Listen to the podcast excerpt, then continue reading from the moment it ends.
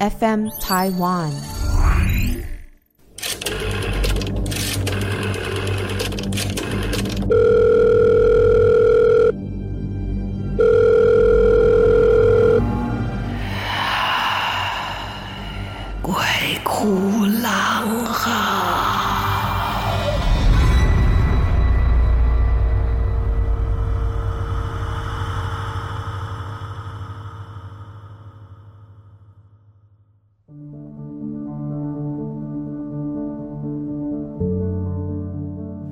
大家好，欢迎来到鬼哭狼嚎的灵异奇幻世界，我是郎祖筠。好，你会不会觉得你常常会预知啊？对，这英文里面叫 déjà vu 啊。我是常常这样，就是有些朋友会看到我走到一个地方，本来还谈笑风生的，啊，这边讲哈哈哈哈哈哈，突然间停下来，大家就说你怎么了？然后我就会说。不知道哎，刚刚发生过的一切跟我现在看到的场景，我曾经看过，但我从来没有来过这个地方。相信很多朋友都会有这样的经验，对吧？啊，这种啊，似曾相识。似曾相识，没错，这四个发音不太一样哈。似曾相识，好像曾经见过，英文叫 déjà vu 啊，常常会这样子。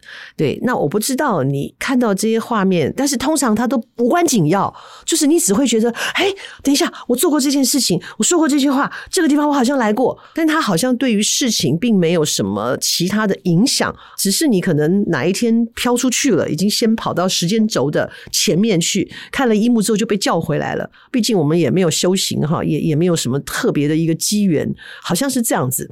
那或者是真的是前世的记忆吧？你曾经来过这里，发生了什么？总之，它对于整个我们生命的时间轴没有什么大影响。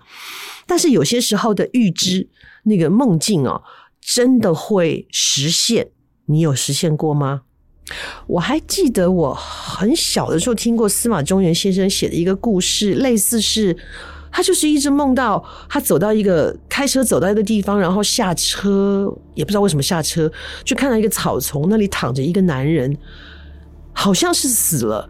他一直很想把他翻过来，可是每次他一接近他就醒了，然后就完全不知道为什么做这个梦，后来就习以为常了。然后直到有一天他在梦里面真的忍不住。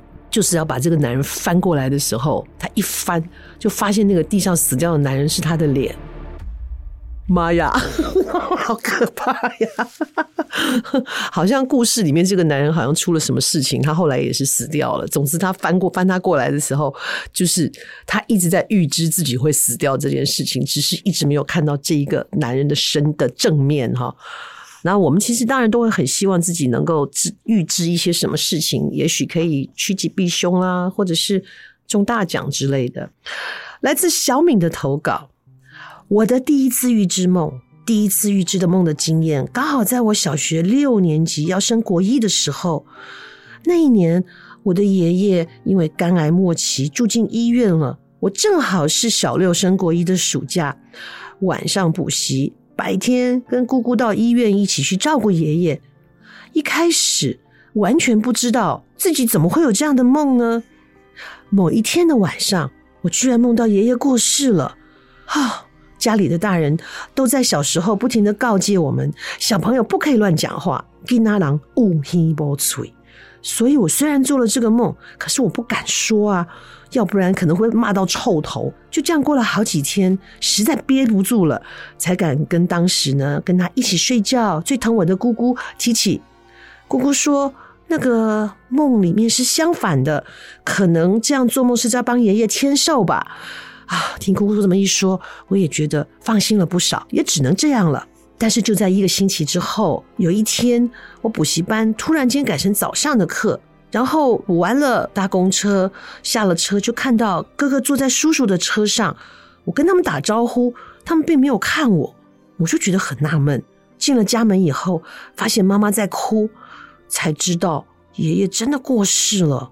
过世的时间是农历七月初，所以啊，选不出好日子，也不知道什么时候可以出殡。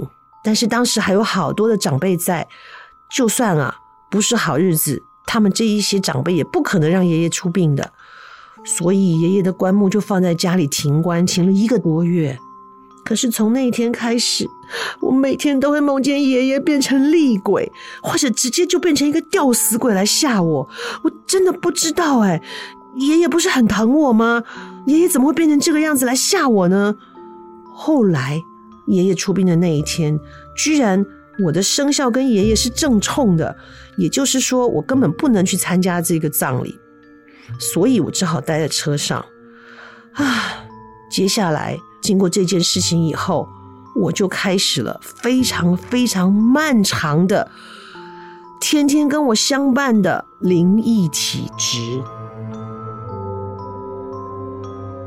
一开始是很严重的敏感，后来只要是梦到谁怎么样了，出了什么事，或者是呢，这么谁离开了，大多都会实现哎。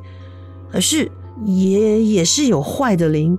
而且碰触到的大多都不怎么友善的灵，那些比较友善的灵偶尔啦。可是，哼，我梦到乐透号码自己签都不会中，不知道下次给别人会不会中？哎，那个你可以试着给我。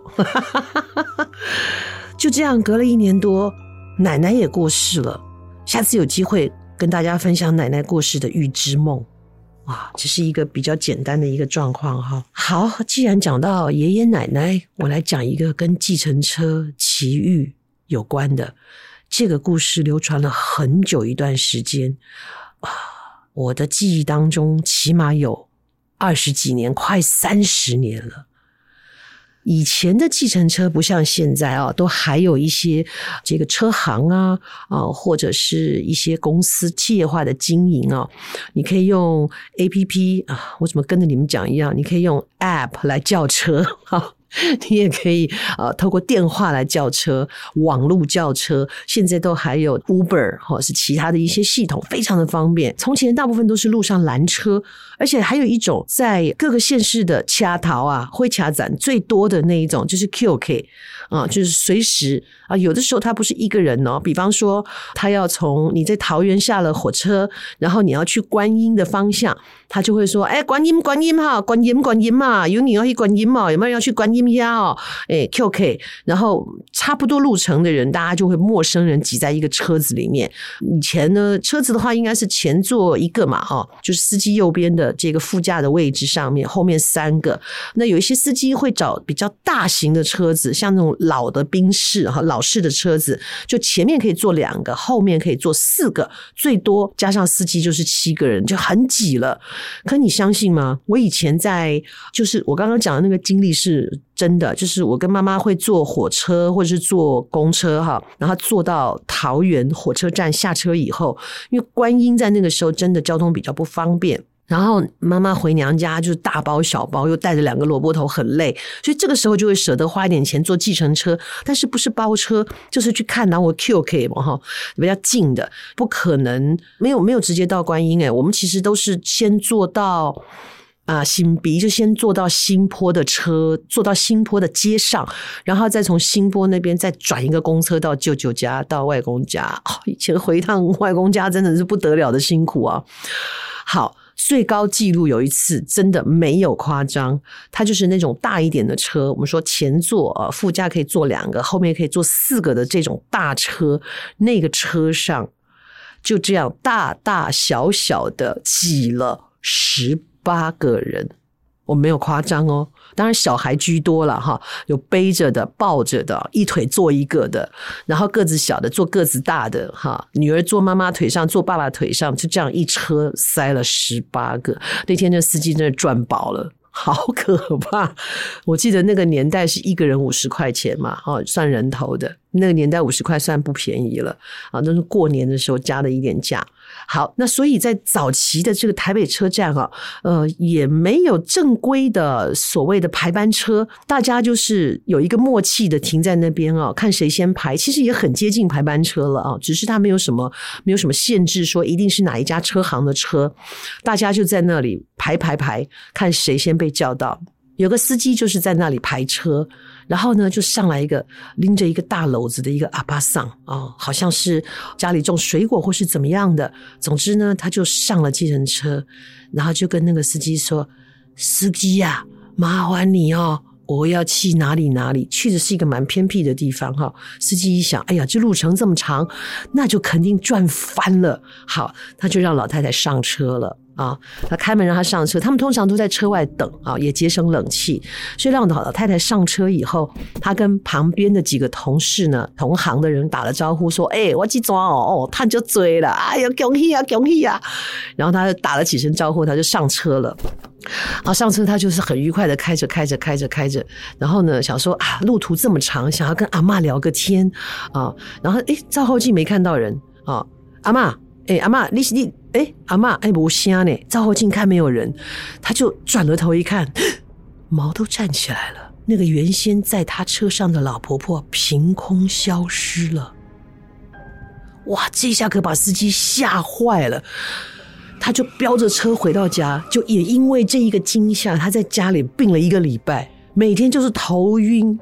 头疼，只要一想起他让那个老太太上了车，这个脸色苍白的小老太婆就不见了。这个画面，他就把自己吓得半死。终于一个礼拜以后，他觉得自己的状况不错了，就回到了排班车的地方。这一些跟他同行说：“哎，你那家顾东不来呀？”他说：“我都破病啊，阿姨喜安诺啦。”他都勉为其难的把他的好朋友拉到一边，就说了：“一刚啊。”母西吉欧巴上节阿嬷跟我们姐外掐坐他的车，然后那个阿嬷坐上车讲了地方之后，我刚您恭维功能股啊，我的随亏掐开到路上的时候，阿嬷就人间蒸发了。我想讲我是拄着鬼啊，我惊到我们家被他弄了哈，三魂七魄都少了几魄了，所以在家里病了一个礼拜，病恹恹的，现在才回来上班。他的好朋友说：“哦，就是你最后来的那一天。”对呀、啊，你有看到我车上载一个老婆婆？有啊有啊，有一个阿嬷啊，对啊，伊都无去啊。啊，你心惊啦，都、是你刚载的阿嬷阿婆哟。哎呦，你想说想这啊？你不是过来跟我们讲话吗？那个阿婆啊，抱着是一筐水果，上车的时候就有掉出来，他就回头去捡呐。啊，还在捡的时候啊，你车子开了就走了，所以那个阿嬷后来坐了后面的人的车啦。下面有这种阿嬷不见了。其实搞了半天是个误会，所以人吓人真的会吓死人。另外一个是我的朋友的姐姐发生了非常机智的事情，然后这件事情把那个载他的司机也吓得魂飞魄散。这个事情发生在香港，朋友的姐姐在香港工作，然后呢，他就坐了一个车，我香港这种犯罪当时倒是蛮少的哈。那三更半夜啊，因为有一些事情耽搁了，他就叫了一个车，因为很疲惫。然后这个车还要过下面的九龙海港，所以是蛮远的。那这车开着开着，这司机开始不老实了，开始从照后镜一直瞄他，而且一直跟他搭讪：“小姐，你一个人呢？这么晚了，你怎么一个人呢？需不需要有人陪你呀？”他姐姐心想不好，住的地方也偏僻，还要过下面的这个海底的隧道，然后他姐姐就开始想办法，怎么办呢？这又不能临时下车啊，在这个隧道里头又不能随便下车，他要想办法自保。姐姐是一头的长黑发，她呢就不动声色的，在司机没注意她的时候呢，就把头发拨乱了，低着头坐在后座，尽量躲着司机的视线。接下来，他就低着头摸包包。摸到了他那一支红色的口红，他就借着头发的遮掩，却脸上一阵乱涂，就整个脸涂得红喷喷的。然后他就低着头不讲话。那司机还在撩拨他说：“哎呀，需不需要人陪吃宵夜呀？我也没有女朋友了，大家可以交个朋友了。”还不理他。然后司机觉得他害怕。后来车子过了隧道之后，开始往。他姐姐家里面住的地方，开始慢慢的开过去。这个司机还真的就把车停在一个很荒僻的路边，然后呢，车子一锁，他就转身，你就看到姐姐披头散发坐在那里，头发整个遮住了脸。他心想说：“哈哈，怕到不敢动了是吧？”他就要伸手去抓她的时候，姐姐一把撩开头发。黑色乌黑的秀发配上一张大红脸，司机当场吓了一大跳。然后他姐姐用一种非常诡异的声音说：“想要找伴吗？我是被烧死的，你想一起吗？” 那司机自己停在一个很黑的地方，又碰到这个阵仗，吓得车丢了就不要了，就跑了。他姐姐看那个司机跑远了，然后就下车换到驾驶的位置上面，他就把车开到警察局了。嗯。所以心存歹念啊，疑心生暗鬼啊。但这个方法不见得一定都奏效了哈。我觉得还是提醒大家，现在叫车这么方便，都有记录啊。然后尤其是夜归啊，现在也不一定男生女生了哦，很难讲啊。长得秀气的男生自己也要小心哈。总之呢，夜归还是叫一个车。比较方便啊，那这样的状况在台湾的社会真的很少发生。那也就是几个少数的这些呢，败坏了大家的名声啊。像我自己碰到的司机，基本上都还蛮好的。好，你还知道什么跟计程车司机的夜惊魂有关吗？哦，欢迎大家直接来投稿啊。那也不见得是计程车啦，你生活中发生的一些奇怪的事情，唉，很可怕哈。不要因此这样不敢坐车或一个人开车好吗？哦，欢迎大家来投稿，也欢迎大家在 Apple Podcast 上面呢给我们评分。那有任何意见可以到 FM Taiwan 来留言投稿，也是在 FM Taiwan。好，诶，这些字母应该不用我帮你拼出来吧？